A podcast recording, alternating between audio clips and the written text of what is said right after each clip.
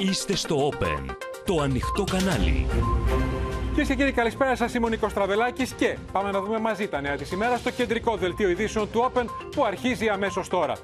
Τερατογένεση η παραμονή Μητσοτάκη στην εξουσία, λέει ο Τσίπρας από τη Θεσσαλονίκη και ζητεί πρωτιά ΣΥΡΙΖΑ στις εκλογές για προοδευτική κυβέρνηση συνεργασίας. Ποιοι χάνουν και ποιοι κερδίζουν από τις νέες κλίμακες επιδοτήσεων σε πετρέλαιο, αέριο και ρεύμα. Ο Τσίπρας εξήγηλε μέτρα 9,5 δις και κρατικοποίηση τη ΔΕΗ. Μη κοστολογημένα τα μέτρα οδηγούν σε νέα μνημόνια, απαντάει η κυβέρνηση. Συναγερμό στην Αθήνα για νέο τουρκικό χτύπημα στον Εύρο με καραβάνια χιλιάδων μεταναστών. Μέτρα χωρίς προηγούμενο στο Λονδίνο για την αυριανή κηδεία της Ελισάβετ. Έφτασαν ο Biden και δεκάδες ακόμα ηγέτες. Μεγάλες καταστροφές από 6,9 ρίχτερ στην Ταϊβάν. Κατέρευσαν κτίρια, άνοιξαν δρόμοι στα δύο. Συγκλονιστικές εικόνες. Συγκίνηση για το θάνατο της Μάρθας Καραγιάννη. Έφυγε σε ηλικία 83 ετών.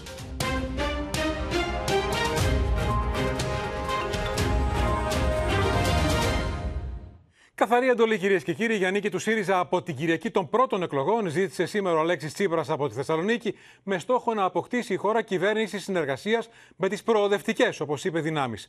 Δεν θέλουμε να είμαστε κυβέρνηση ηττημένων, δήλωσε ο πρόεδρος του ΣΥΡΙΖΑ και απέρριψε τις αιτιάσεις Μητσοτάκη περί τερατογένεσης, λέγοντας ότι τερατογένεση θεωρούν οι πολίτες την παραμονή της Νέας Δημοκρατίας στην εξουσία. Ο Αλέξης Τσίπρας είπε ότι θα αναζητηθούν και ποινικές ευθύνες για τις υποκλοπές, προσθέτοντας ότι θα έπρεπε ήδη να έχει παραιτηθεί ο Πρωθυπουργός και να έχει αντικατασταθεί. Αν και, τόνισε επιλέξει, προτιμώ στις εκλογές να έχω απέναντί μου τον Μητσοτάκη με όλα όσα τον βαραίνουν. Δεν διεκδικούμε να είμαστε μια κυβέρνηση των ηττημένων. Για να προχωρήσει αυτή η δυνατότητα, αυτή η προοπτική της νέας μεγάλης αλλαγής που έχει ανάγκη ο τόπος, υπάρχει μόνο μία εκδοχή. Το γνωρίζετε όλοι, μην κρυβόμαστε πίσω από το δάχτυλό μας. Να είναι πρώτος στις επόμενες εκλογές ο ΣΥΡΙΖΑ. Έχω κάθε λόγο να θέλω να πάω στις εκλογές έχοντας απέναντι τον κύριο Μητσοτάκη. Με όλα όσα τον βαραίνουν. Η μεγάλη δημοκρατική αλλαγή μπορεί να επιτευχθεί στις επόμενες εκλογές, είπε ο Αλέξης Τσίπρας, με προγραμματικές συγκλήσεις, στις οποίες θα συμφωνήσουν ΣΥΡΙΖΑ, ΠΑΣΟΚ, ΚΚΕ και ΜΕΡΑ25. Στο ερώτημα αν μια τέτοια συνεργασία θα ήταν προϊόν πολιτικής τερατογένεση, όπως τη χαρακτήρισε ο Κυριάκος Μητσοτάκης, ο πρόεδρος του ΣΥΡΙΖΑ έδειξε τις κυβερνήσεις συνεργασίας στην Ευρώπη. Ο κ. Μητσοτάκης λέει τερατογέννηση την πιθανότητα να μην είναι ο ίδιος στην εξουσία ξανά. Φαντάζομαι όμως ότι η συντριπτική πλειοψηφία των πολιτών θεωρεί τερατογένεση να συνεχίσει να είναι στην εξουσία και να συνεχίσει αυτές τις πολιτικές; Μιλήσατε για τρικοματικές ε, ε, κυβερνήσεις, ε, δηλαδή για την πιθανότητα ο ΣΥΡΙΖΑ να συμπράξει με τη Νέα Δημοκρατία. Κοιτάξτε, αυτό πράγματι θα ήταν τερατογένεση. Όπως ήταν τερατογένεση ε, η σύμπλευση που οδήγησε ας πούμε και στη συρρήκνωση ενός κρατεού κόμματος, του πιο κρατεού τη μεταπολίτευση, Πασόκ. Στη βροχή ερωτήσεων για το θέμα των υποκλοπών και της παρακολούθησης Πιτσιόρλα, ο Αλέξης Τσίπρας μίλησε για ατυχή απόπειρα συμψηφισμού αλλά και διερεύνηση ποινικών ευθυνών με τη σύσταση προανακριτικής επιτροπής. Δεν έχω να δώσω εξηγήσεις σε κανέναν. Είμαι απόλυτα σαφής. Δεν παρακολουθούσα κανέναν. Δεν έδωσα εντολή για κανέναν. Η Εθνική Υπηρεσία Πληροφοριών για υπηρεσιακούς λόγους που αυτή έκρινε με συνδρομή εισαγγελέως επαναλαμβάνω έκρινε ότι θα πρέπει να συμπεριληφθούν στην έρευνα στελέχη που τότε ήταν στην, ε, ε, στην επιρροή του ΣΥΡΙΖΑ. Αυτή η προσπάθεια του φθηνού συμψηφισμού αποδεικνύει την ενοχή του κ. Μητσοτάκη. Έχετε μιλήσει με πολύ σκληρά λόγια για κοινοβουλευτική εκτροπή, για κοινοβουλευτικό πραξικόπημα. Θα ήθελα να ρωτήσω γιατί δεν έχετε επισκεφτεί τον ρυθμιστή του πολιτεύματος, την Προεδρία της Δημοκρατίας, να θέσετε το θέμα. Από την πρόεδρο της Δημοκρατίας, λοιπόν, αυτό το ελάχιστο που περιμένω είναι μια σαφή δημόσια τοποθέτηση. Εις ό,τι αφορά το κυρίαρχο ζήτημα της επίκλησης του απορρίτου. Αν και δεν έβαλε όλες τις δημοσκοπήσεις στο ίδιο τσουβάλι, ο πρόεδρος του ΣΥΡΙΖΑ αμφισβήτησε τα αποτελέσματά τους. Δεν έχω εμπιστοσύνη στις δημοσκοπήσεις. Όπως και η μεγάλη πλειοψηφία των συμπολιτών μας δεν έχει εμπιστοσύνη στις δημοσκοπήσεις. Όχι ότι δεν λαμβάνω καθόλου υπόψη μου τα στοιχεία, τις τάσεις, αλλά δεν έχω εμπιστοσύνη, όπως δεν έχει εμπιστοσύνη και η μεγάλη πλειοψηφία των πολιτών, σε μετρήσεις, δεκάδες μετρήσεις που βλέπουν το φως της δημοσιότητας και διαμορφώνουν μια εικόνα πολύ διαφορετική από αυτή την οποία συναντά κανείς με μια απλή βόλτα. Ο Αλέξης Τσίπρας έστρεψε πολλές φορές το βλέμμα στη μεσαία τάξη, αναγνωρίζοντας ότι αδικήθηκε την περίοδο της διακυβέρνησης ΣΥΡΙΖΑ-ΝΕΛ. Όμως είχε επιβάρυνση και αδικήθηκε. Εγώ το έχω πει πρώτος. Εγώ προσωπικά, αλλά και ο ΣΥΡΙΖΑ, έχουμε σήμερα μια επιπλέον ηθική υποχρέωση.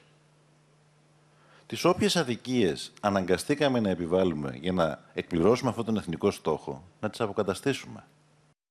Θα επανέλθουμε σε λίγο, κυρίες και κύριοι, να δούμε τις προτάσεις Τσίπρα για την οικονομία, την ενέργεια, αλλά και τις αντιδράσεις κυβέρνησης και των άλλων κομμάτων της αντιπολίτευσης. Προς το παρόν, πάμε στο καυτό μέτωπο της οικονομίας για να δούμε πώς κλειδώνουν ώρα με την ώρα οι εξαγγελίες της κυβέρνησης για α, νέο γύρο επιδοτήσεων στο πετρέλαιο, επίδομα θέρμανσης, λογαριασμούς ηλεκτρικού και φυσικού αερίου. Και ειδικά να δούμε τι γίνεται με τις κλίμακες στο επίδομα θέρμανσης και ποιοι ευνοούνται. Να δούμε το ρεπορτάζ και αμέσως μετά σε ζωντανή σύνδεση οι τελευταίες πληροφορίες.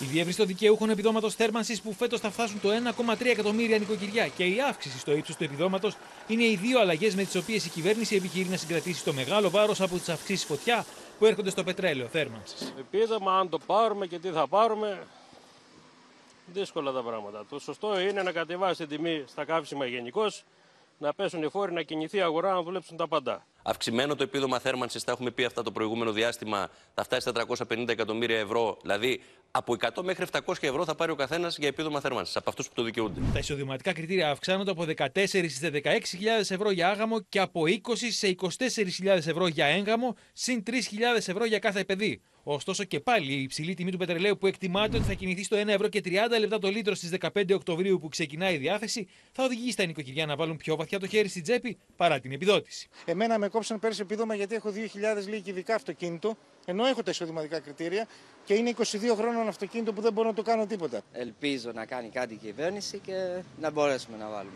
Για παράδειγμα, τετραμελής οικογένεια στην Θεσσαλονίκη πέρσι έλαβε επίδομα θέρμανσης 298 ευρώ, με τα 1000 λίτρα πετρελαίου να κοστίζουν 1160. Πλήρωσε 862 ευρώ. Φέτος το επίδομα θα είναι 348 ευρώ, όμως τα 1000 λίτρα πετρελαίου θα κοστίζουν 1300 ευρώ. Έτσι θα χρειαστεί να πληρώσει 952 ευρώ, δηλαδή σχεδόν 100 ευρώ περισσότερα. Ένα 30 ξεκινάει. Λογικά. Τι να κάνουμε. Τι να κάνουμε. Ή θα, ή θα κρυώσουμε, δεν υπάρχει τζάκι στο σπίτι, δεν υπάρχει άλλη εναλλακτική πηγή θέρμανσης. Θα προσπαθήσουμε απλά οικονομία όσο μπορούμε. Την προσεχή Τρίτη, οι πάροχοι θα ανακοινώσουν τις τιμέ ρεύματος που θα ισχύσουν για τον Οκτώβριο. Ενώ την Τετάρτη, το Οικονομικό Επιτελείο θα ανακοινώσει το νέο σχήμα επιδότησης στην ηλεκτρική ενέργεια που θα προβλέπει επιπρόσθετη ενίσχυση σε όσους πετύχουν μείωση κατανάλωσης 15% και πάνω. Στις ανακοινώσεις αναμένεται να σε συμπεριληφθεί και η θέσπιση τη ρεσία για τους κακοπληρωτές. Σύμφωνα με πληροφορίες, η επιδότηση στο φυσικό αέριο αναμένεται να απορροφά το 50% της αύξησης που καταγράφεται σε σχέση με πέρυσι. Λοιπόν, μαζί μας ο Βασίλης Τσεκούρας στο στούντιο με όλες τις τελευταίες πληροφορίες. Βασίλη, καλησπέρα. Είναι σαφή τα πράγματα για το επίδομα θέρμανσης στα 25 λεπτά στην Αντλία. Όχι όμως, δεν έχει ξεκαθαρίσει το τοπίο για τις επιδοτήσεις, τις νέες επιδοτήσεις σε ρεύμα και αέριο. Και αυτό διότι, Νίκος, στο ρεύμα, να ξεκινήσουμε από εκεί, υπάρχει μία δικλίδα. Αυτό λέει το Οικονομικό Επιτελείο ότι όσο λιγότερη κατανάλωση έχεις, τόσο μεγαλύτερη επιδότηση θα πάρεις. Αλλά εδώ υπάρχουν κάποια ζητήματα. Για παράδειγμα, δεν ξέρουμε πώς θα είναι φετινός χειμώνας. Αν είναι πιο ψυχρό σε σχέση με πέρυσι, σημαίνει ότι όλοι μας θα έχουμε ψηλότερη κατανάλωση, άρα όχι μεγαλύτερη επιδότηση. Τι ε, έχουμε αποκωδικοποιήσει λοιπόν. Όσοι έχουν κατανάλωση πάνω από 300 έως 350 κιλοβατόριας στο μήνα, αυτοί φαίνεται ότι θα είναι χαμένοι. Όσοι έχουν μέχρι αυτό το όριο 300 με 350 θα έχουν σχεδόν τις ίδιες τιμές με σήμερα. Α, κερδισμένοι δεν υπάρχουν. Αυτοί θα έχουν την ίδια επιδότηση. Αυτοί θα έχουν την ίδια Ουσιαστική επιδότηση. κάλυψη. Πάνω από εκεί εδώ, και πάνω αρχίζει η μείωση. της Αρχίζει επιδότησης. η μείωση και θα έχουμε και τις τρεις κλίμακες όπως είπαμε και χθες. Επίσης, όσοι έχουν αλλάξει σπίτι. και Εδώ αυτό είναι γιατί, ζήτημα. Γιατί όμως, διότι δεν έχουν συγκριτικό με πέρυσι. Δεν είναι στο ίδιο σπίτι για να ξέρεις ο ίδιος ο αριθμός παροχής ποιο είναι. Πώς θα έχουν το 15% μπόνους εξοικονόμησης. Άρα λοιπόν εδώ είναι Δεν ένα υπάρχει μεγάλο μέτρος ερώτημα. σύγκρισης. Ένα μεγάλο ερώτημα αυτό. Επίσης, αν έχουν προσθεθεί μέρη στην οικογένεια. Για παράδειγμα, ένα ζευγάρι που απέκτησε πρόσφατα ένα παιδί. Οι ανάγκες είναι πολύ μεγαλύτερες. Σε αυτή λοιπόν την περίπτωση, τι γίνεται; Θα χάσει το επίδομα, το αυξημένο επίδομα, επειδή θα έχει μεγαλύτερη κατανάλωση. Είναι και νέα μέλη στην Να το οικογένεια. εξηγήσουμε. Έχουμε πει ότι εάν έχεις 15% μείωση και πάνω σε σχέση με τον, προηγούμενο μήνα, με τον ίδιο μήνα του προηγούμενου έτους, τότε θα έχεις παραπάνω επιδότηση. Αλλά εδώ δεν υπάρχει σύγκριση. Και εδώ είναι ένα μεγάλο ερωτηματικό. Πάμε λίγο και στο φυσικό αέριο, διότι εδώ μας έχουν πει ότι το μέτρο θα είναι οριζόντιο. Δηλαδή, η επιδότηση πλέον θα είναι οριζόντια για όλους. Δεν θα έχουμε κλίμακες. Αλλά Λένε και από το Οικονομικό Επιτελείο οτιδήποτε ανακοινωθεί δεν θα καλύψει τις ανατιμήσεις στο σύνολό τους. Θυμίζουμε ότι είναι 10 φορές πάνω η τιμή του φυσικού αερίου σε σχέση με την ε, ε, εποχή πριν την, πριν την κρίση. Άρα λοιπόν, αν δούμε αυτά που πληρώθηκαν πριν την ενεργειακή κρίση, ήταν 1,5 με 2 δισεκατομμύρια ευρώ. Χωρίς την επιδότηση, Νίκο, είναι 16 με 18 δισεκατομμύρια. Αντιλαμβάνεσαι λοιπόν ότι είναι ποσά τα οποία δεν μπορούν να πληρωθούν σε καμία των περιπτώσεων και θα λείψουν και από την αγορά. Αυτό είναι ο μεγάλος πονοκέφαλο του Υπουργείου Οικονομικών. Πώς θα καλυφθεί αυτή η επιδότηση; Και θα το πληρώσουν οι πολίτες. Ειδικά με αυξήσεις στο φυσικό αέριο στους λογαριασμούς. Είναι σαφές το Πρωθυπουργός είναι 10 φορές πάνω η τιμή. Αυτό δεν πρόκειται να καλυφθεί όσο γενναία και να είναι επιδότηση και αυτό ισχύει για όλη την Ευρώπη. Να σας ευχαριστήσουμε, Βασίλη Τσεκούρα, και σε αυτό θα μείνουμε, κυρίες και κύριοι, διότι το μεγάλο πρόβλημα για όσους έχουν φυσικό αέριο είναι ότι είναι ελάχιστες συναλλακτικές λύσεις. Στο ρεπορτάζ που έκανε σήμερα η Μέρη Γίγου με ειδικό επιθεωρητή ενέργειας σε σπίτι, θα ε, προσπάθησε να δώσει απαντήσεις στα βασικά ερωτήματα. Ποιες είναι οι συσκευές που καίνε περισσότερο ρεύμα; Νούμερο 1, ο θερμοσύφωνας. Με τους λογαριασμούς του ηλεκτρικού ρεύματος στα ύψη, οι καταναλωτές ψάχνουν τρόπους για να γλιτώσουν χρήματα. Το ανάβω, βάζω τα αυγουλάκια μου και αντί να τα βάλω στο κουζίνα, εκεί να, να δουλεύει το ρεύμα, βάζω τον καζάκι. Επιθεωρητή ενέργειας μας βοηθάει να δούμε ποιες συσκευές φουσκώνουν το λογαριασμό μας. Οι πιο ενεργοβόρες είναι ο θερμοσύφωνα, ο φούρνος, το στεγνοτήριο. Παρά το μέγεθος, ψηλά στη λίστα είναι ο βραστήρας και το σεσουάρ μαλλιών. Είδαμε λοιπόν με το μετρητή ενέργειας ότι τραβάει 3,32 αμπέρ αυτό το σεσουάρ. Μισή ώρα, αν το λειτουργούμε, παραδείγματος χάρη, ένα τυπικό νοικοκυριό, το μήνα αυτό είναι γύρω στα 22,5-22 ευρώ. Ο ηλεκτρικός θερμοσύφωνας χρησιμοποιεί το 30% της οικιακής κατανάλωσης ρεύματος. Το ανάβω 20 λεπτά, παιδιά, και με το ρολόι και στα 20 λεπτά ακριβώς το σβήνω. Και κάνουμε μπάνιο και εγώ και ο γιος μου η αντικατάσταση του θερμοσύφωνα με έναν ηλιακό εξοικονομεί 60% ενέργεια και η απόσβεσή του γίνεται σε τρία χρόνια. Επειδή η αντικατάσταση κοστίζει, υπάρχουν και άλλοι τρόποι με τους οποίους μπορούμε να εξοικονομούμε. Τέσσερα άτομα την ημέρα μας κάνουν 40 λίτρα. Το μήνα είναι 1200 λίτρα. Εάν γλιτώσουμε τα 1200, εξοικονομήσουμε μάλλον τα 1200 λίτρα, αυτό σημαίνει έχουμε πετύχει 15% εξοικονόμησης ενέργειας. Κάτι της κατσαρόλας γρήγορο ε, μία φορά την εβδομάδα θα κάνουμε κάτι πιο special στο φούρνο. Οικονομία όμως μπορούμε να κάνουμε και στο φούρνο μας. Όταν υπάρχει ε, φθορά στο λάστιχο ε, που εφαρμόζεται εδώ στην πόρτα, έχουμε και απώλεια θερμότητας με αποτέλεσμα να έχουμε και παραπάνω κατανάλωση του ρεύματος. 30 ευρώ το χρόνο μπορεί να μας τεχίζει η τηλεόραση που βρίσκεται 24 ώρες το 24ωρο στην πρίζα. Αντίστοιχα και ο υπολογιστής. Οι ειδικοί συστήνουν την αποσύνδεσή τους από την πρίζα. Την κατάψυξη είναι στην ε, ελάχιστη θερμοκρασία, μείον 15. Κάνουμε δύο φορές το χρόνο απόψυξη. Η αντικατάσταση των συμβατικών λαπτήρων με LED μπορεί να εξοικονομήσει έως και 80% ενώ η οικονομικότερη συσκευή θέρμανσης είναι η αντλία θερμότητας. Μια πολύ δύσκολη άσκηση, ένας δύσκολος χειμώνας. Το θέμα είναι ότι δεν θα είναι μόνο ένας όπως όλα δείχνουν. Ο πόλεμος έχει μέλλον. Θα δούμε στη συνέχεια τις εξελίξεις από τα μέτωπα της Ουκρανίας. Τώρα στην Ευρώπη, στην υπόλοιπη Ευρώπη, η μία μετά την άλλη, οι κυβερνήσεις παίρνουν όλο και πιο αυστηρά μέτρα για εξοικονόμηση ενέργειας. Είναι χαρακτηριστικό αυτό που θα δούμε στην Πολωνία, στη Βαρσοβία. Έχουν βάλει τους θεατές, τους τερνού κινηματογράφους, να κάνουν ποδήλατο για να παράγουν το 50% της ενέργειας που απαιτείται στο σινεμά. Σε αυτό το υπαίθριο σινεμά στη Βαρσοβία, οι πελάτες κάνουν ποδήλατο την ώρα που βλέπουν την ταινία τους. Παράγουν έτσι το 50% της ενέργειας που χρειάζεται για την προβολή του έργου.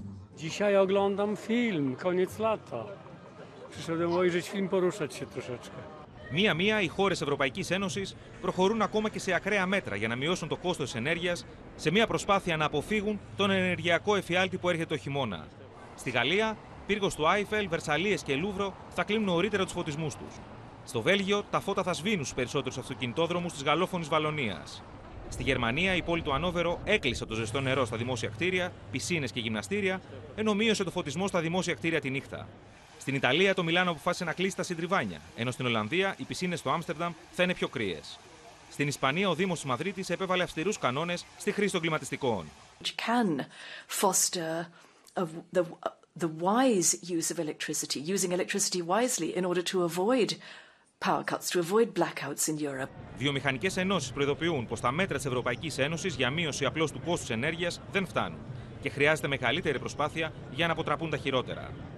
Την ίδια ώρα, η Γαλλία διαψεύδει ιταλικά δημοσιεύματα, που κάνουν λόγο για διακοπή στι εξαγωγές ηλεκτρικής ενέργειας από τη γαλλική κρατική εταιρεία ηλεκτροδότησης στην Ιταλία. Το Γαλλικό Υπουργείο Ενέργειας, μάλιστα, επιβεβαιώνει τη δέσμευσή του για αλληλεγγύη προς την Ιταλία εν μέσω της πρωτοφανούς ενεργειακής κρίσης. Οι γαλλικές αρχές αρνούνται αυτές τις πληροφορίες και επιβεβαιώνουν τη δέσμευσή τους για αμοιβαία αλληλεγγύη όσον αφορά την ηλεκτρική ενέργεια και το φυσικό αέριο με όλους τους Ευρωπαίους γείτονές μας. Σε διάψευση προχώρησε και ο εκπρόσωπος της εταιρείας. Και τα πράγματα γίνονται όλο και πιο δύσκολα στη Γερμανία. Να συνδεθούμε με τον Παντελή Βαλασόπουλο στο Βερολίνο να μας δώσει τελευταίες πληροφορίες. Διότι, Παντελή, αυτό που καταλαβαίνω είναι ότι τα κρατήδια δεν είναι όλα στην ίδια γραμμή με τον Σόλτς για τα μέτρα που απαιτούνται. Ακριβώς. Καλησπέρα. Και τα κρατήδια αναρωτιόνται από πού θα χρηματοδοτηθούν όλα αυτά που εξήγηλε ο καγκελάριος Σόλτς ως τρίτο πακέτο στήριξης των πολιτών. Δηλαδή, ποιο θα είναι το μερίδιο που θα πληρώσουν τα κρατήδια. Άρα, υπάρχουν πολλά που λένε ότι δεν πρόκειται να το ψηφίσουν, δεν πρόκειται να το περάσουν από την Άνω Βουλή, με πρώτο το κρατήδιο της Βαβαρίας, στο οποίο ζητάνε να εξηγήσει ο κύριος Σόλτς πού ακριβώς θα βρεθούν τα λεφτά. Μέχρι τότε δεν πρόκειται να υπάρξει αυτό το τρίτο πακέτο στήριξης των πολιτών που εξήγηλε η κυβέρνηση πριν από λίγες ημέρες. Εδώ να σου πω επίσης ότι η Υπουργός Υποδομών που ανήκει στο Σοσιαλδημοκρατικό Κόμμα ζήτησε από την κυβέρνησή της να πάρει μέτρα προστασίας για τους ενοικιαστές. Να παγώσουν, λέει, τουλάχιστον για ένα χρόνο οι εξώσεις στη Γερμανία ώστε να προστατευτούν οι πολίτες καθώς αυτός ο χειμώνας θα είναι δύσκολος, θα είναι πολύ ακριβώς θα ανέβουν πάρα πολύ τα κοινόχρηστα που πληρώνουν οι πολίτες. Άρα θα υπάρξουν, λέει, και πολλές οικογένειες που δεν θα έχουν να το πληρώσουν. Γι' αυτό το λόγο θα πρέπει οι ενοικιαστές να προστατευθούν από εξώσεις στη Γερμανία. Είναι ένα μέτρο που το ε, επεξεργάζονται.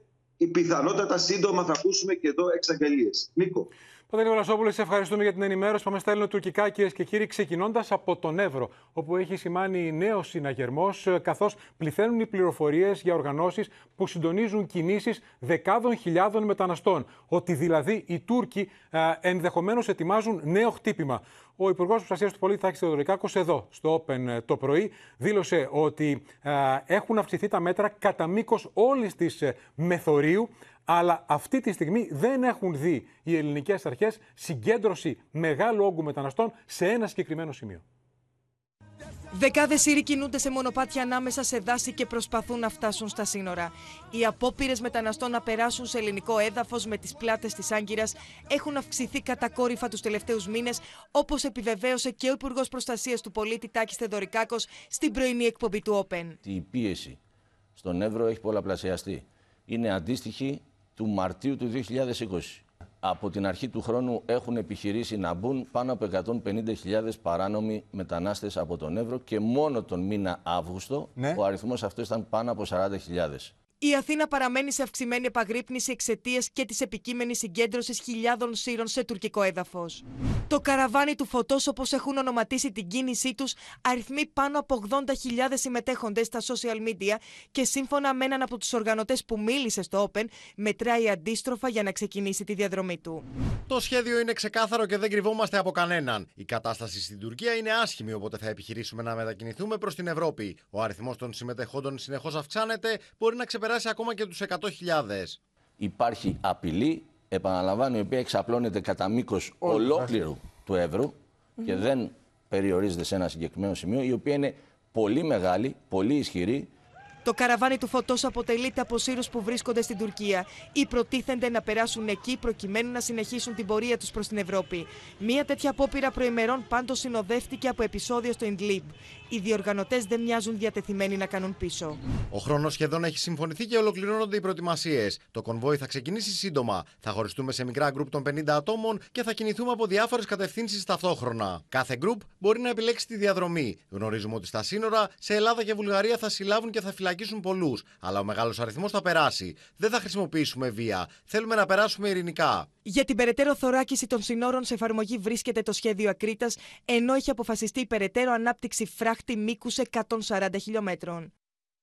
Σταγερμό διαρκείας λοιπόν στον Εύρο και την ίδια ώρα μεγαλώνει η οργή στην Άγκυρα για το Αμερικανικό χαστούκι, την απόφαση δηλαδή να αρθεί το εμπάργκο πώλησης όπλων ε, στην Κύπρο. Και είναι σημαντικός ο ρόλος για αυτή την κίνηση της ελληνικής ομογένειας. Ε, είναι ενδιαφέροντα, θα τα δούμε στο ρεπορτάζ τα όσα είπε το πρωί στο Open ο Έντι Ζεμενίδης, ο πρόεδρος του Συμβουλίου Ελληνοαμερικανικής Ηγεσίας. Καθώς έρχονται ε, και οι αποφάσεις των Αμερικανών για τα F-16, θυμίζω ότι από αύριο θα βρίσκονται στη Γενική Συνέλευση του Οργανισμού Ηνωμένων Εθνών από τη μια Μητσοτάκης και Δένδια και από την άλλη ο Ερντογάν, ο οποίος θα επιδιώξει συνάντηση με τον Biden.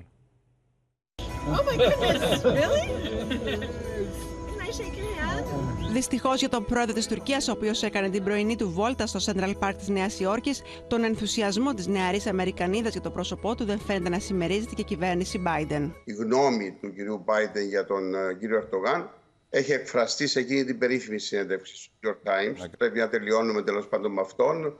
Πρόλαβε και διόρθωσε ότι πρέπει να το τελειώνουμε με δημοκρατικό τρόπο. Αλλά και η Άγκυρα βλέπει με δυσφορία τη στάση των ΗΠΑ απέναντι στην ίδια και την Αθήνα. Bu Amerika Dede Ağaca Yunanistan'a silahları gönderiyor mu? Uçakları gönderiyor mu? Oradan S-300'lerle μετά τον μπλόκο στα F-35, την καθυστέρηση της απάντησης για τον εξυγχρονισμό των F-16 και την πρόσφατη ιστορική απόφαση για την άρση του εμπάργου όπλων προς την Κύπρο, η ενόχληση είναι εμφανής.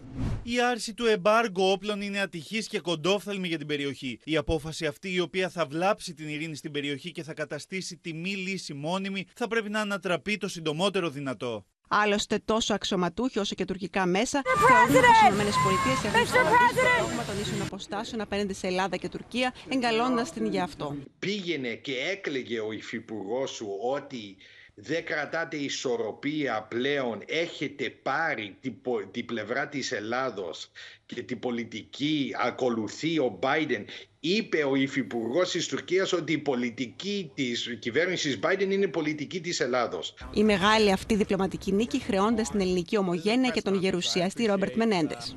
Χαίρομαι λοιπόν που υπήρξε πλήρη άρση του εμπάργου όπλων των ΗΠΑ στην Κύπρο. Θα πρέπει να ενισχύσουμε τις αμυντικές ικανότητες της Κύπρου απέναντι στη συνεχιζόμενη και παράνομη κατοχή του βορείου τμήματος από την Τουρκία. Στα χέρια μας τρώνε ήττε, θέλω να τους θυμίσω ότι ήρθαμε κι εμείς νύχτα.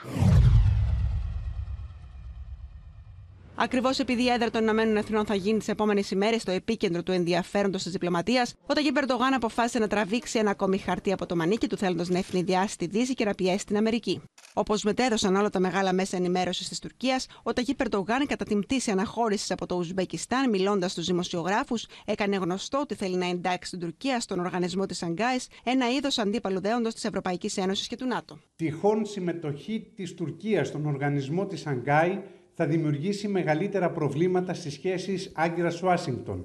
Αν δεν περιλαμβάνεται η συνάντηση, οι συνάδελφοι ετοιμαστείτε για άσχημα πράγματα. Μητσοτάκης και Δένδια, ωστόσο, πάνε στη Νέα Υόρκη με γεμάτες τις διπλωματικές παρέτρες της χώρας. Σε μια διεθνή εκστρατεία με θετικό πρόσωπο για την Ελλάδα ως πυλώνα σταθερότητας στην περιοχή, θα ενημερώσουν αναλυτικά για τις τουρκικές προκλήσεις, οι οποίες πλέον έχουν γίνει ευθείε απειλέ.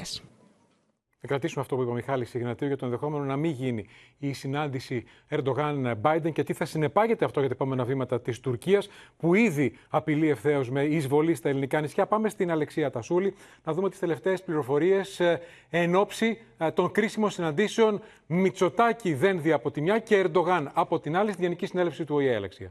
Ναι, πάντως, Νίκο, το ελληνικό λόμπι στην Ουάσιγκτον, τη Νέα Υόρκη και το Σικάγο και κυρίως ο Έντι Ζεμενίδης ε, που είδαμε, πιστώνεται πολλές ε, επιτυχίες. Η τελευταία απόφαση, μάλιστα, του State Department να άρουν το εμπάργκο όπλων στην ε, Κύπρο δεν ήταν τυχαία, ήταν αποτέλεσμα μεγάλης δουλειάς και όταν επί της ουσίας το ελληνικό λόμπι δεν, δεν χρηματοδοτείται καθόλου από την ελληνική πολιτεία σε αντίθεση με το τουρκικό λόμπι που χρηματοδοτείται πλήρως από την Άγκυρα. Τώρα, το ελληνικό λόμπι ετοιμάζει και άλλες δυσάρεστες εκπλήξεις προς τον Ταγί Περντογάν ο οποίος ε, προσπαθεί διακαώς να πετύχει ένα, μια διμερή συνάντηση με τον Αμερικανό πρόεδρο την επόμενη εβδομάδα στην ε, Νέα Υόρκη. Με τους ε, γνώστες επί των Αμερικανικών θεμάτων και Ελληνοτουρκικών, ακούσαμε και τον Μιχάλη Ιγνατίου να λένε ότι αν δεν συμβεί αυτή, αν δεν πετύχει δηλαδή αυτή η διμερή συνάντηση, ας είμαστε προετοιμασμένοι για τα χειρότερα. Ο Αμερικανός πρόεδρος θα ανοίξει τη Γενική Συνέλευση την, την Τετάρτη με μια δεξίωση, όπου είναι προσκεκλημένοι και ο Ταγί Περντογάν και φυσικά ο Έλληνας πρωθυπουργός. Εκεί θα έχει ενδιαφέρον να δούμε τι θα γίνει η Αλεξία. Εκεί ακριβώς θα έχει πολύ ενδιαφέρον. Όπως επίσης να σου πω ότι και ο Πρωθυπουργός και ο Νίκος Διάντιας έχουν προετοιμαστεί για τουλάχιστον 30 διμερείς επαφές στο περιθώριο της Γενικής Συνέλευσης του ΟΗΕ και σε όλες αυτές θα διαμηνήσουν ότι μιλάμε για ραγδαία επιδείνωση των ελληνοτουρκικών σχέσεων και για προσπάθεια δημόσιας σπήλωση της χώρας μας από τον Ταγί Περντογάν, Νίκο. Αλεξία Τασούλη, ευχαριστούμε και τη σκητάλη των προκλητικών, των εμπριστικών δηλώσεων. Πήρε πριν από λίγο ακραίος εταίρος του Ερντογάν, ο Μπαχτσελή. Πάμε στη Χριστίνα Ερδονίδου να μας ενημερώσει. Τι είπε πάλι ο Μπαχτσελή, Χριστίνα; Ακραίες προκλητικές δηλώσεις από τον κυβερνητικό εταίρο του Ταγί Περντογάν Νίκο. Σύμφωνα με το πρακτόριο Αναντούλο, είχε κάνει μια δήλωση που ουσιαστικά απαντά στον Έλληνα Πρωθυπουργό που είχε πει να έρθείτε μέρα σύμφωνα με το διεθνές δίκαιο, που βεβαίως είχε απαντήσει στο Θα έρθουμε νύχτα. Ε, τι λέει λοιπόν ο κύριος Μπαχτσελή, ευχαρίστως θα έρθουμε τρέχοντας με το αίμα μας ε, και την ψυχή μας ε, για να ε, κάνουμε, να καλύψουμε τη μέρα σας σαν νύχτα και να σας κάνουμε να πληρώσετε για τις παρενοχλήσεις, λέει ο κύριος Μπαχτσελή. Μια ιδιαίτερος προκλητική δήλωση όπως άλλωστε μας έχει συνηθίσει. Μιλάμε για τον αρχηγό των γκρίζων λύκων, που είναι πιθανόν να μην μπει στην ε, Βουλή. Μπορεί να έχει κατεβάσει ο Ερντογάν τον πύχη από το 10% στο 7%, αλλά στις δημοσκοπήσεις δεν φαίνεται να πιάνει ούτε το 7%. Το κόμμα του Μπαχτσελή, που είναι ο εταίρος ε, του Ερντογάν και τον σπρώχνει σε όλο και πιο ακραίες θέσεις, όπως και η αντιπολίτευση, όπως και ο Κιλιτζάρογλου. Γιατί αυτά που ο Μπαχτσελή τα είπε προημερών και ο Κιλιτζάρογλου, αλλά και οι υπουργοί του Ερντογάν περίπου το ίδιο. Λένε θα έρθουμε μέρα, θα έρθουμε νύχτα, θα εισβάλλουμε στα νησιά. Ε, θα χιονίσει, θα είναι ένα πραγματικό πολεμικό παραλήρημα χωρίς προηγούμενο από την Τουρκία. Χριστίνα Ορδανίδου, σε ευχαριστούμε. Πάμε τώρα κυρίες και κύριοι εμείς στο Λονδίνο. Εκεί όπου στρέφονται όλοι οι προβολείς, καθώς σε 18 ώρες από τώρα ξεκινά η κηδεία της Βασίλισσας Ελισάβετ. Ήδη έχουν φτάσει στη Βρετανική πρωτεύουσα ο Αμερικανός πρόεδρος Biden και δεκάδες ακόμα ηγέτες. Το Λονδίνο θυμίζει πραγματικό φρούριο με 10.000 και πλέον αστυνομικούς αλλά και στρατιώτες σε επιφυλακή για το φόβο χτυπήματος. Εκατοντάδες χιλιάδες οι πολίτες που παραμένουν ακόμα στην ουρά. Το προσκύμα θα ολοκληρωθεί αύριο το πρωί και πολλοί πιάνουν από τώρα θέσεις για την αυριανή κηδεία. Μέσα στο αβαείο του Westminster όλα είναι έτοιμα για την αυριανή κηδεία της βασίλισσας Ελισάβετ. Έξω ο κόσμος έχει ήδη αρχίσει να συγκεντρώνεται ώστε να προλάβει να πάρει μια καλή θέση για να δει την πομπή από κοντά. Τα μέτρα ασφαλείας είναι δρακόντια και το Λονδίνο έχει μετατραπεί σε φρούριο με χιλιάδες αστυνομικούς ακροβολισμένους σε κάθε γωνιά της Βρετανικής πρωτεύουσας. This is reportedly the most complex security operation London's ever seen, with around 10,000 police officers and 1,500 military personnel already deployed. Στο Westminster μπαίνουν οι τελευταίοι επισκέπτες για να αποτίσουν φόρο τιμή στη Βασίλισσα πριν την λήξη του λαϊκού προσκυνήματος. Ανάμεσά τους και ηγέτες όπως ο Βραζιλιάνος πρόεδρος Ζαήρ Μπολσονάρο και ο Κύπριος πρόεδρος Νίκος Αναστασιάδης. Στο Λονδίνο είναι και ο Αμερικανός πρόεδρος Τζο Μπάιντεν, ο οποίος τελικά δεν θα φτάσει στην κηδεία με το λεωφορείο που θα μεταφέρει τους υπόλοιπους ηγέτες, αλλά με το δικό του όχημα. Γύρω από το Westminster η ουρά των Βρετανών που περιμένουν ακόμα και σε αντίσκηνα είναι ατελείωτη, παρά το γεγονός πως ίσως δεν προλάβουν όλοι να φτάσουν μέχρι το φέρετρο μέχρι τη λήξη του λαϊκού προσκυνήματος. Blow up air bed electric pump, that worked fantastic. Good sleeping bags, good heavy duty winter coats. Um, so obviously sleeping along with our footwear. Ο Βίλιαμ και ο Χάρι μπαίνουν στην αίθουσα του Westminster για να πάρουν μέρος στην ολονικτία που γίνεται για τη γιαγιά τους.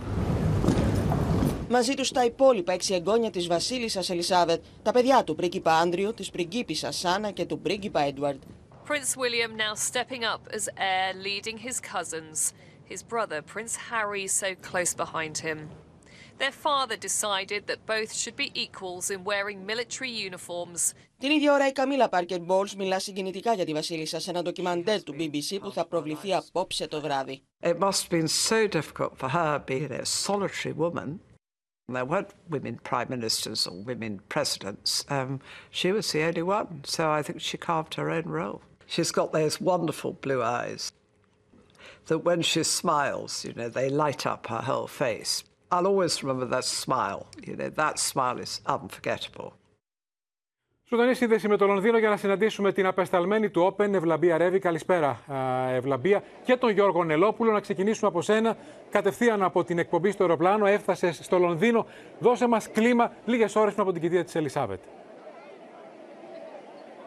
Καλησπέρα Νίκο, καλησπέρα κυρίες και κύριοι. Το Open είναι εδώ, θα καλύψουμε ζωντανά όλη την, ε, τις εξελίξεις γύρω από την κηδεία της Βασίλισσας Ελισάβετ. Το τελευταίο αντίο. Βλέπετε το Big Ben πίσω μου. Στις 11 ώρα Ελλάδος θα συγγύσει. Αύριο είστε το φόρο τιμής για την Βασίλισσα Ελισάβετ που υπήρξε μονάρχης για 70 έτη. Θα σας ξεκινήσω από το τελευταίο. Αν μας βγάζατε πριν από 2-3 λεπτά, Ναι. θα βλέπαμε την πομπή του Αμερικανού Προέδρου, του Τζο Μπάιντεν, ο οποίος θέλω να σας πω ότι μισή ώρα πριν φτάσει εδώ είδαμε τεράστια κινητοποίηση από τις αρχές. Έφτασε πάνω από 10 τα αυτοκίνητα της ε, αυτοκινητοπομπής που τον ακολουθούσε.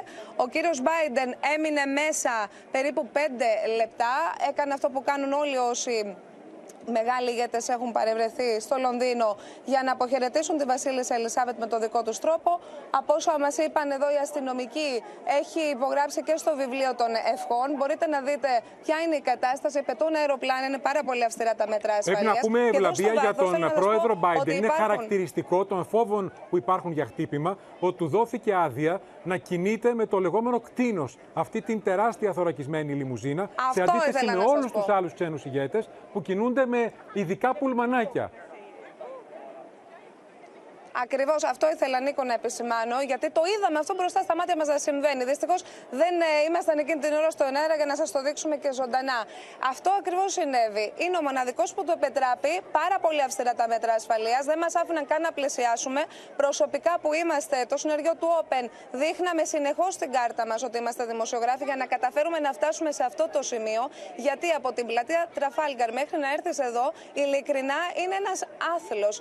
Όλη την ώρα συνεχώς πετούν αεροπλάνα, drones, αστυνομικοί από διάφορες υπηρεσίες έχουν ε, βγει στους δρόμους. Τα μέτρα ασφαλείας, άλλωστε, το διαβάζαμε και στο BBC, είναι πιο αυστηρά από τους Ολυμπιακούς Αγώνες του 2012. Βέβαια, τώρα, ο κύριος Μπάιντεν μπορεί να έφυγε από εδώ, αλλά όλα τα βλέμματα είναι στραμμένα στη δεξίωση που θα πραγματοποιηθεί στο Buckingham από τον Βασιλιά Κάρολο. Την λένε δεξίωση του αιώνα και δικαίως, γιατί για πρώτη φορά μαζεύονται μετά από πάρα πολλές δεκαετίες τόσες κορυφαίες προσωπικότητες. Πάνω από χίλιοι θα είναι, Νίκο, κυρίες και κύριοι, οι εκλεκτοί προσκεκλημένοι. Να σας πω κάποια ονόματα. Θα είναι ο Εμμανουέλ Μακρόν, ο πρόεδρος της Γαλλίας, η Ούρσουλα Φόντερ Λάιεν, η πρόεδρος της Ευρωπαϊκής Επιτροπής, ο πρόεδρος του Ευρωπαϊκού Συμβουλίου Σάρλ Μισελ, ο πρόεδρος της Τουρκίας Ρετζέπ Ταγίπ Ερντογάν, ο Μπολσονάρου, ο πρόεδρος της Βραζιλίας και ο αυτοκράτορας Ναρουχίτο της Ιαπωνίας. Και την Ελλάδα εκπροσωπεί η πρόεδρος της Δημοκρατίας Κατερίνα Σακελαροπούλου. Αυτό ήθελα να σας πω. Την Ελλάδα εκπροσωπεί η πρόεδρος της Δημοκρατίας Κατερίνα Σακελαροπούλου. Και αύριο εδώ πάλι θα είμαστε να σας τα καταγράφουμε όλα αναλυτικά όπως εξελίσσονται. Θέλω λίγο να το δείτε αυτό. Μπορείτε να δείτε το αεροπλάνο, είναι συνεχώς εκεί στατικό. Γιατί τι συμβαίνει; Εδώ που βρισκόμαστε είναι το Big Ben πίσω μου. Ακριβώς από την άλλη πλευρά, εκεί μπήκε ο κύριος Biden, από εδώ, από αυτή την είσοδο. Ο Άγγελος Βόσος, ο οπερατέρ μας, μας βοηθάει πάρα πολύ και τον ευχαριστούμε. Μπήκε από εκεί το αυτοκίνητο, έκαναν τον κύκλο του κτηρίου γύρω-γύρω-γύρω και ακριβώς εκεί όπου σας δείξαμε νωρίτερα το αεροπλάνο, εκεί είναι επί της ουσίας το σημείο που βλέπουμε από τις κάμερες από το Sky News, επί παραδείγματι, να μας δείχνουν την είσοδο εκλεκτών, α, κα- προσκε- ε, εκλεκτών ε, προσωπικότητων από την παγκόσμια κοινότητα. Ευλαμπία, σε ευχαριστώ. Κατά Πάμε τα και στο. λοιπά, Ναι. εδώ Νίκο πρέπει να σου πω, έχουν κατασκηνώσει, όπως ακριβώς είπες και εσύ στην έναρξη της σύνδεσής μας, έχουν κατασκηνώσει άνθρωποι ακόμη, και αυτό που μας συγκλώνησε, ακόμη και άτομα με ε, αναπηρία, ενώ έχουν φέρει μέχρι και τα μωράκια τους και μας είπαν ότι θα μείνουν εδώ όλη νύχτα προκειμένου να μπορέσουν να χαιρετήσουν την αγαπημένη τους Βασίλισσα. Και θα παρακολουθήσουμε ζωντανά από το Open αύριο από το μεσημέρι, από την πρώτη στιγμή, την κηδεία της Βασίλισσας Ελισάβετ. Πάμε στο Γιώργο Νελόπουλο. Ευχαριστούμε, ε, Βλαμπία Ρεύη. Ε, Γιώργο, καταλαβαίνω ότι θα δοθεί μάχη ως το παραένα, όσο επιτρέψουν οι αρχές δηλαδή να προσκυνήσουν όσο το δυνατόν περισσότεροι. Αυτή τη στιγμή, ποιος είναι ο αριθμός των, προ- των, των, των πολιτών που είναι στην ουρά; Ε, αυτή τη στιγμή, καλησπέρα Νίκο, κυρίες και κύριοι από το Λονδίνο, όπου όπως είχαμε πει φυσικά η ουρά έχει κλείσει για να προλάβουν κάποιοι να καταφέρουν να ε, προσκυνήσουν ε, και να μπουν μες στην εκκλησία. Ε, αυτή τη στιγμή πέρασαν γύρω σε 700.000 περίπου. Ε, οι υπόλοιποι όσοι κατάλαβαν ότι δεν πρόκειται να μπουν μέσα στο Westminster Hall κατάφεραν αριστερά και δεξιά προσπαθούν να βρουν θέσεις για να παρακολουθήσουν την πομπή και την κηδεία που θα ξεκινήσει αύριο το πρωί 6.30 ώρα Αγγλίας 8,5 ώρα Ελλάδος. Επίσης, να πούμε ότι από το Υπουργείο Πολιτισμού υπάρχει μέρημνα 125 κινηματογράφοι του Λονδίνου ε, να υπάρχουν, να είναι ανοιχτοί ώστε να πάει ο κόσμος να παρακολουθήσει την κηδεία ζωντανή, με ζωντανή σύνδεση, κάνοντας booking μέσω από το ίντερνετ. Για όλους αυτούς οι οποίοι δεν θα καταφέρουν να φτάσουν στο Buckingham αύριο, γιατί όπως καταλαβαίνετε θα είναι εκατοντάδες χιλιάδες οι Βρετανοί, αλλά και ένα εκατομμύριο περίπου είναι αυτοί οι οποίοι ήρθαν από διάφορες, από τρίτες χώρες όλου του πλανήτη. Θα υπάρχει μια τεράστια γεγοντοοθόνη δίπλα στο πάρκο του Hyde Park. Εκεί θα μπορούν όλοι να πηγαίνουν.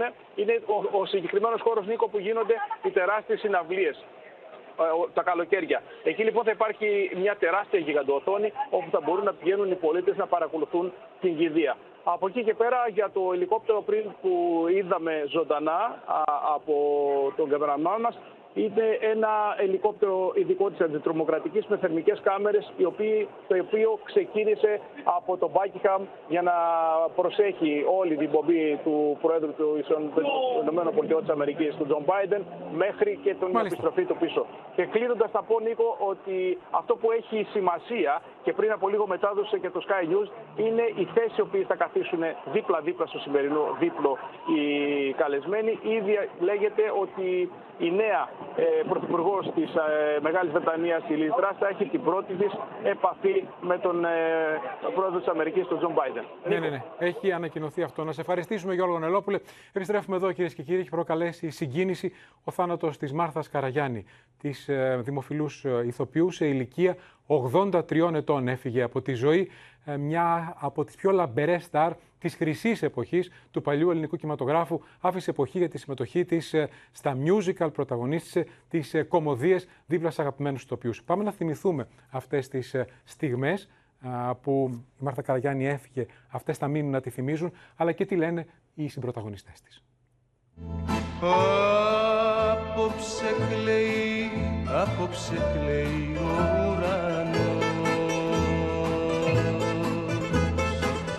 Μακάρι να μεγαλώνεις, γιατί άμα μεγαλώνεις πάνε να πει ότι ζεις. Μάρθα Καραγιάννη, το κορίτσι για φίλημα. Η γυναίκα που με ένα βλέμμα της, με μια ματιά της, εχμαλώτιζε όποιον ήταν κοντά της. Έφυγε σε ηλικία 83 ετών. Ο άντρας που θα παντρευτώ θα είναι από σόι. Σκληρό κολάρο θα φορεί, μολόχρυσο ρολόι. Η Μάρθα Καραγιάννη γεννήθηκε στην Αθήνα το 1939. Έζησε και μεγάλωσε στο Κερατσίνι. Σπούδασε χορό και από τα 8 της χρόνια άρχισε να δίνει παραστάσεις στη λυρική σκηνή, συμμετέχοντας στο παιδικό μπαλέτο της Λουκίας Εκλαροπούλου. Το ντεμπούτο της στον κινηματογράφο το έκανε σε ηλικία 17 ετών στην ταινία Η Άγνωστος, σε σκηνοθεσία Ωραία στη Λάσκου. Ήταν η αρχή μιας μεγάλης πορείας. Ήταν ένας, ε, μια γυναίκα η οποία πραγματικά δηλαδή ζούσε πολύ όμορφα τη ζωή της. Ήταν ένα γελαστό κορίτσι, ήταν ένα κορίτσι με χιούμορ πολύ και ήξερε ότι άρεσε πάρα πολύ στον κόσμο, είχε πάρα πολλούς θεμαστέ. Παρ' όλα αυτά δεν υπήρξε ποτέ ούτε βεντέτα, ούτε στάρ. Θέλω να φάω τη βουγιουκλάκι. Τι; Άφησε το δικό της ξεχωριστό στίγμα στις ταινίες της. Το μπρίο και η γοητεία της δεν άφηνε κανέναν ασυγκίνητο.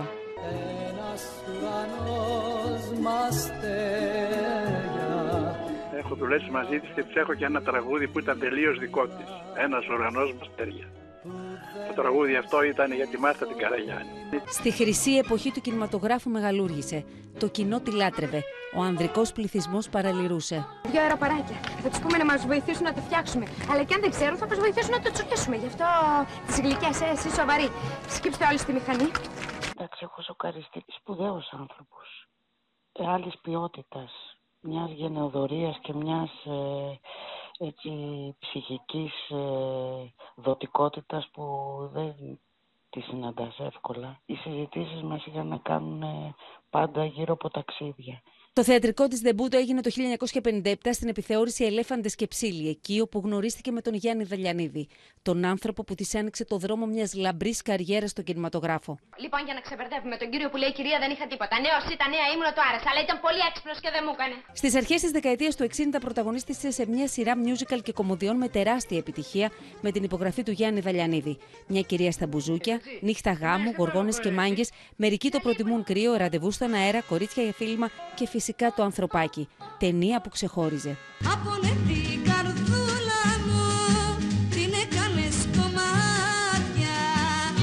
Για πρώτη φορά τραγούδισε στην ταινία Καπετάνιος για κλάματα, αλλά η μεγαλύτερη της επιτυχία ήταν σαν Μαρίνα στην ταινία Γοργόνες και Μάγκες. Από υγεία, λέω πώς είσαι. Γερός, πολύ γερός, πάρα πολύ γερός. Μόνο που τρέμεις που καράσα τον παλιό γερό. Η Μάρθα Καραγιάννη παντρεύτηκε τον Δημήτρη Στεφανάκο, ποδοσφαιριστή του Ολυμπιακού τον Οκτώβριο του 1960. Απέκτησαν ένα παιδί που πέθανε τρεις ημέρες μετά τη γέννησή του. Το ζευγάρι χώρισε λίγους μήνες αργότερα. Σολτάνα, αν δεν κουνήσει λιγάκι την ουρίτσα της, αυτές τίποτες όμως. Εντελώς αμερόληπτες. Η Μάρθα Καραγιάννη δεν είναι πια κοντά μας. Βιάστηκε για να πάει στο ραντεβού στον αέρα, να συναντήσει εκεί όλους τους μεγάλους. Απόψε κλαίει, απόψε κλαίει ο ουρανός Είναι αυτό που είπε ο Γιώργος Κωνσταντίνου. Η Μάρθα Καραγιάννη θα μας μείνει με την εικόνα όχι της Βεντέτας. Ήταν πάντα ένα γελαστό κορίτσι. Το κορίτσι της διπλανής πόρτας. Και έτσι την αγαπήσαμε. Και αυτή η εικόνα θα μας μείνει. Πάμε τώρα στην Ταϊβάν, κυρίες και κύριοι, που χτυπήθηκε από σφοδρό σεισμό. 6,9 ρίχτερ κτίρια κατέρευσαν. Βλέπετε τις εικόνες. Ε, άνοιξαν δρόμοι στα δύο. Ενώ είναι συγκλονιστικό το βίντεο από το οποίο θα ξεκινήσει το ρεπορτάζ. Σε κλειστό γήπεδο, την ώρα του αγώνα, κατέρευσε η οροφή. Ταϊβάν σύεται. Ισχυρή σεισμική δόνηση μεγέθους 6,9 βαθμών της κλίμακας Ρίχτερ ταρακουνάει το νοτιοανατολικό τμήμα της χώρας. Η οροφή γηπέδου Μπάδμιτον πέφτει και καταπλακώνει το τερέν.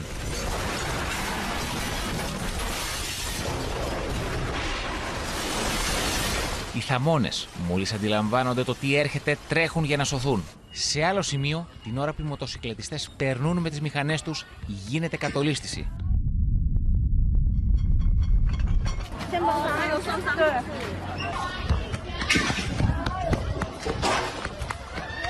Η γη κυριολεκτικά έχει ανοίξει στα δύο. Taiwan media said a low-rise building housing a convenience store collapsed and rescue work had begun to free those inside. Κάμερα κινητού καταγράφει το ρήγμα το οποίο έχει δημιουργηθεί στους δρόμους. agency said the metro system in Kaohsiung City in the south of the island was temporarily suspended. Η εικόνα από την κατεστραμμένη γέφυρα κόβει την ανάσα. Η σεισμική δόνηση προκαλεί ισχυρούς ρυθμούς και στις σιδηροδρομικές σύραγγες. Τρία βαγόνια τρένου εκτροχιάστηκαν. Οι υλικές ζημιές ανυπολόγιστες. Δεκάδες κτίρια έχουν καταστραφεί.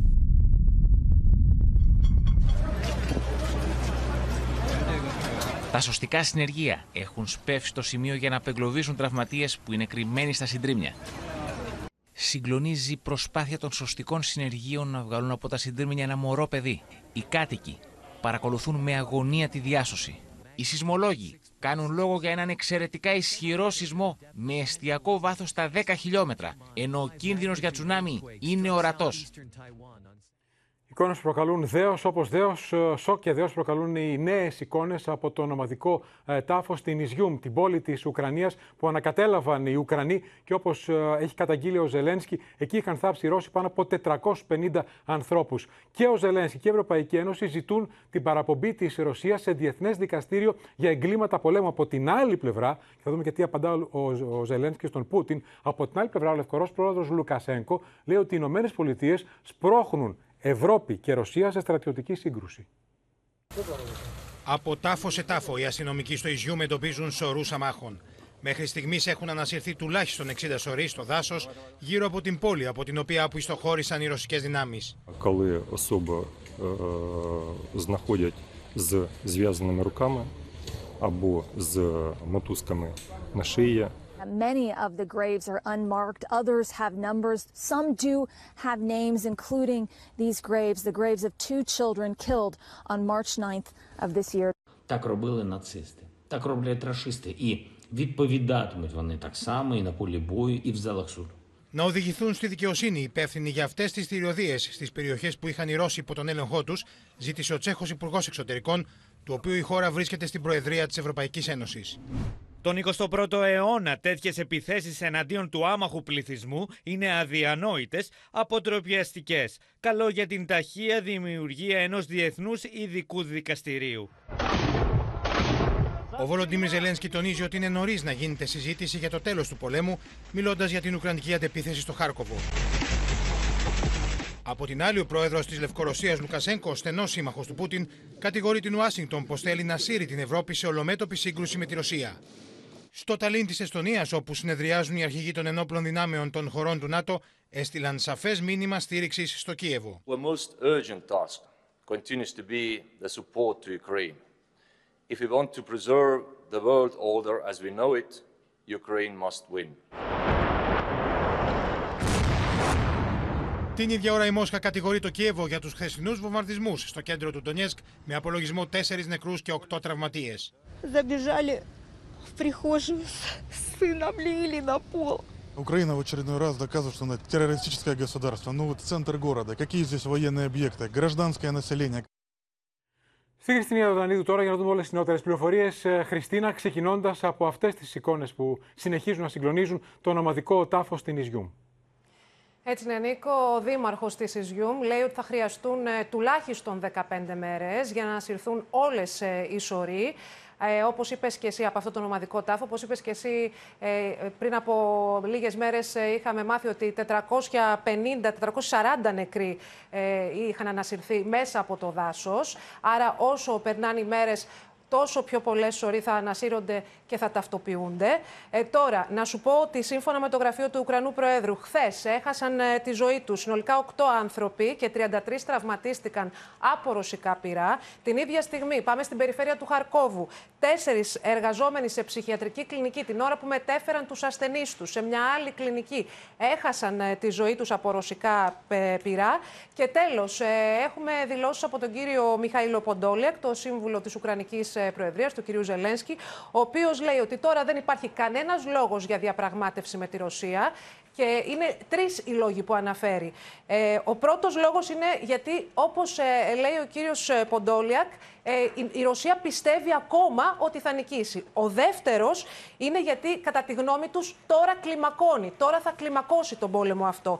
Και τρίτον, γιατί πρέπει να λογοδοτήσει για εγκλήματα πολέμου. Άρα, καταλήγει ότι το μόνο δυνατό σενάριο για να τελειώσει αυτός ο πόλεμος είναι η επικράτηση της Ουκρανίας, Νίκο. Αυτό ακριβώς. Αυτό λέει και ο Ζελένσκι, ότι δεν σταματάμε μέχρι να νικήσουμε, μέχρι να ανακαταλάβουμε τα εδάφη που έχουν καταλάβει οι Ρώσοι. Άρα έχουμε μέλλον.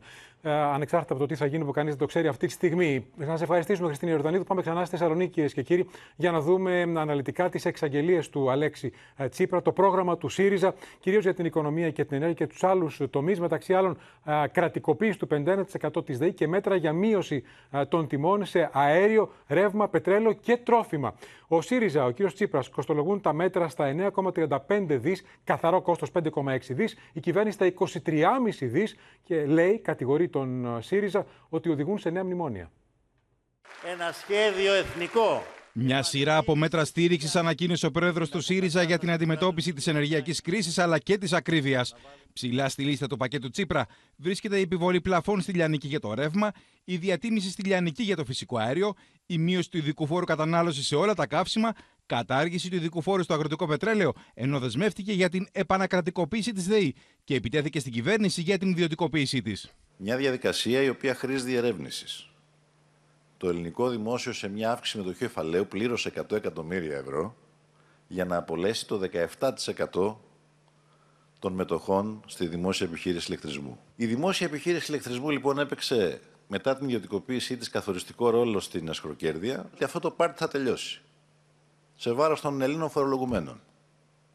Ότι με αύξηση μετοχή κεφαλαίου η δημόσια επιχείρηση ηλεκτρισμού θα περάσει ξανά υπό δημόσιο έλεγχο. Επίσης, έκανε λόγο για μείωση του ΦΠΑ στα τρόφιμα στο 6%, για αύξηση του κατώτατου μισθού στο 800 ευρώ, τη αριθμική αναπροσαρμογή μισθών σε δημόσιο και ιδιωτικό τομέα, καταβολή των αναδρομικών σε συνταξιούχους σε τρεις ετήσιες δόσεις, επαναφορά της 13η σύνταξης που θα δίνεται ολόκληρη για συντάξεις στους 500 ευρώ και ποσοστιαία για μεγαλύτερες, αφορολόγητο όριο 10.000 ευρώ για μισθωτούς, συνταξιούχους, αγρότες και ελεύθερους επαγγελματίες, αλλά και κατάργηση του τόλου επιτιδεύματος.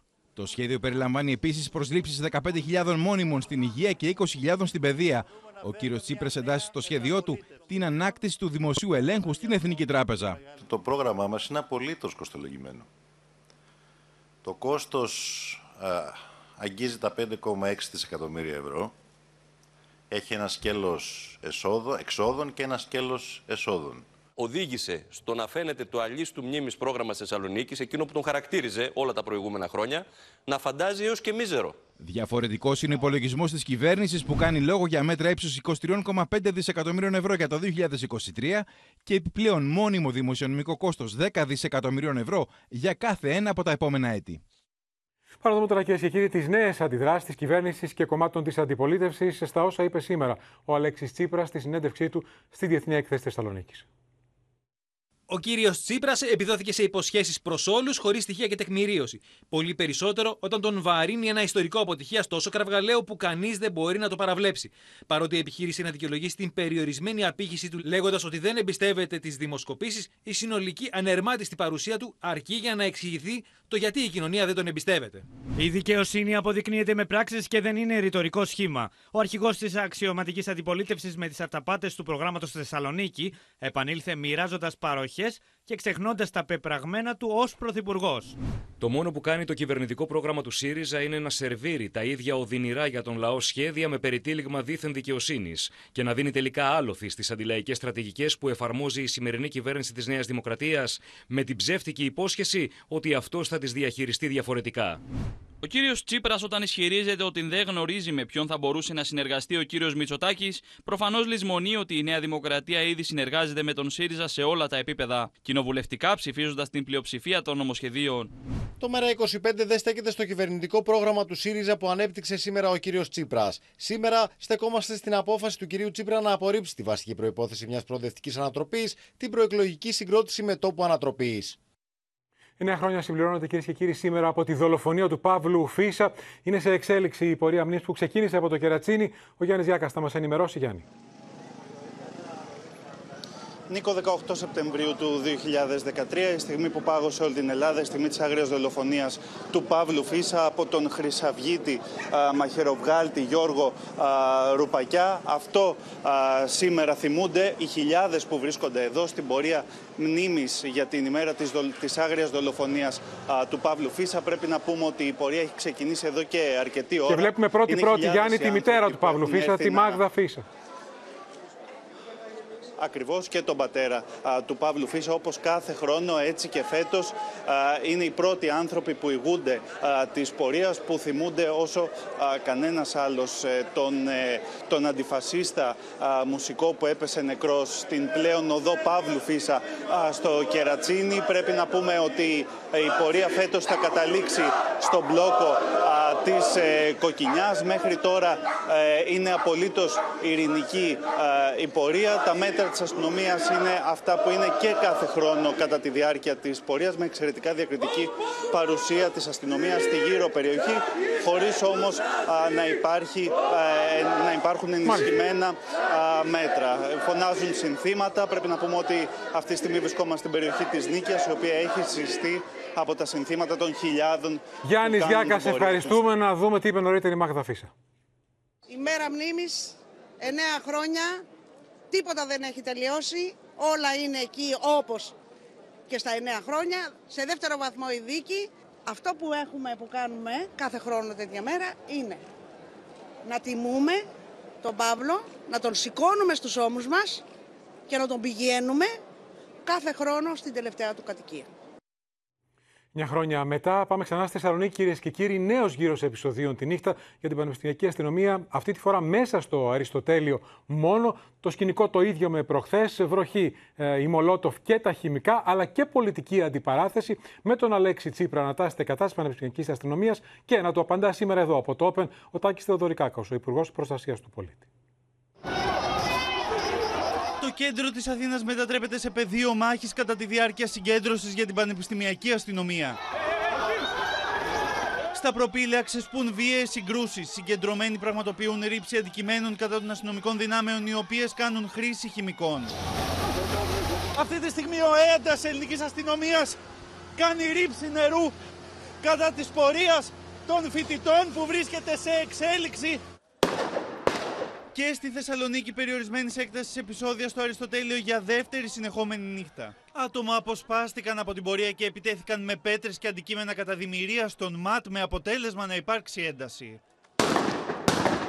Μιλώντας στο Open και στην εκπομπή τώρα μαζί, ο Υπουργός Προστασίας του Πολίτη Τάκης Θεοδωρικάκος υποστήριξε ότι ο νόμος για την πανεπιστημιακή αστυνομία θα εφαρμοστεί. Ωστόσο, όπως είπε, όσα γίνονται εντός των πανεπιστημίων είναι εκτός ύλης. Είναι εκτός ύλης για την πανεπιστημιακή αστυνομία, είναι εκτός ύλης για την αστυνομία.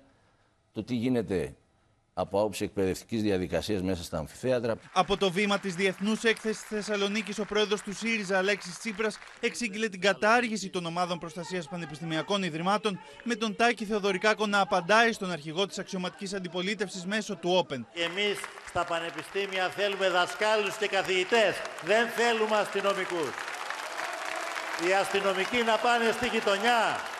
Να πάνε στη γειτονιά για να αντιμετωπίσουν το έγκλημα που παίρνει ανεξέλεγκτες διαστάσεις. Μήπως θέλει να παραδώσουμε το ελληνικό πανεπιστήμιο σε αυτούς που ξύλωσαν τη βιβλιοθήκη στο Αριστοτέλειο; Μήπως θέλει να παραδώσουμε το ελληνικό πανεπιστήμιο σε αυτούς που λιδόρισαν και χτύπησαν τον πρίτανη της ΑΣΟΕ; Να δοθούν λοιπόν αυτά τα χρήματα για τις πραγματικές, για τις λαϊκές, για τις ανάγκες της νεολαίας. Σύμφωνα πάντως με πληροφορίες προς το παρόν, η παρουσία της πανεπιστημιακής αστυνομίας θα περιοριστεί σε περιπολίες στι εξωτερικές περιμέτρου των πανεπιστημίων μέχρι να ολοκληρωθεί και η κατασκευή των κατάλληλων υποδομών στα πανεπιστημιακά ιδρύματα.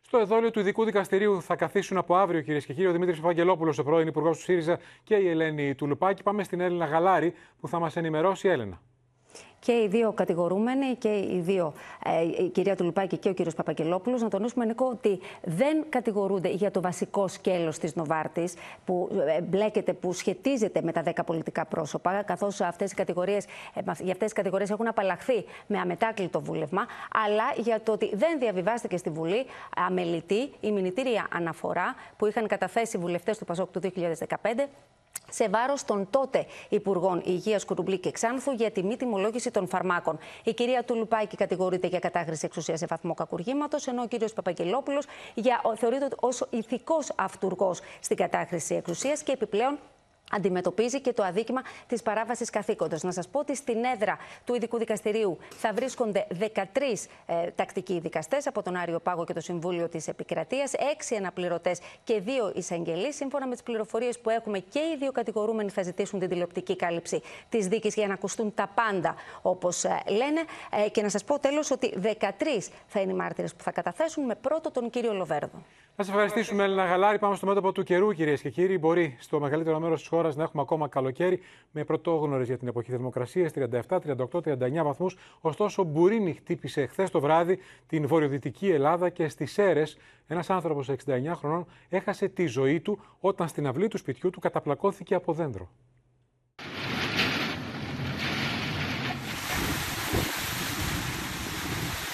Δεν έσπασε ο έγινε όλο το δέντρο.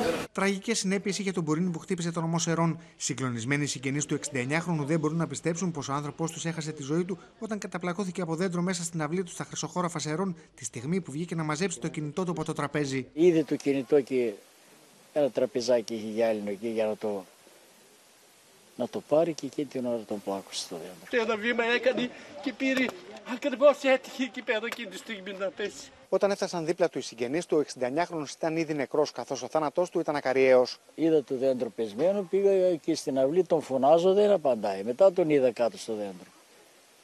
Και άρχισα να φωνάζω. Οι ισχυρές ρηπές του ανέμου ξερίζωσαν δέντρα στην Ηράκλεια και ξύλωσαν λαμαρίνες σε κτηνοτροφικέ μονάδες στο δασοχώρι. Το μπουρίνι χτύπησε και την πόλη των Σερών. Σύννεφα σκέπασαν τον ουρανό, ενώ ο δυνατός αέρας σήκωσε ακόμη και κιόσκι σε εκθεσιακό χώρο. Στο Βαμβακόφυτο οι άνεμοι έσκησαν στα δύο κορμό δέντρου έξω από την είσοδο του Δημοτικού Σχολείου. Το πέρασμα της κακογερίας προκάλεσε προβλήματα και στον νομό Κυλκής. Είχαμε μια μεγάλη θεομηνία, έπεσαν δέντρα, έχει πέσει μια κολόνα υψηλής τάσης. Μέσα σε λίγες ώρες η πυροσβεστική υπηρεσία στην Κεντρική Μακεδονία δέχτηκε 120 κλήσεις για κοπές δέντρων, οι 80 από αυτές των νομοσερών. Και στο σημείο αυτό, κυρίες και κύριοι, 16 λεπτά πριν από τις 8 ολοκληρώθηκε και απόψε το κεντρικό δελτίο ειδήσεων. Εσείς μείνετε στο Open από όλους εμάς. Ευχές για ένα υπέροχο βράδυ. Καλή εβδομάδα.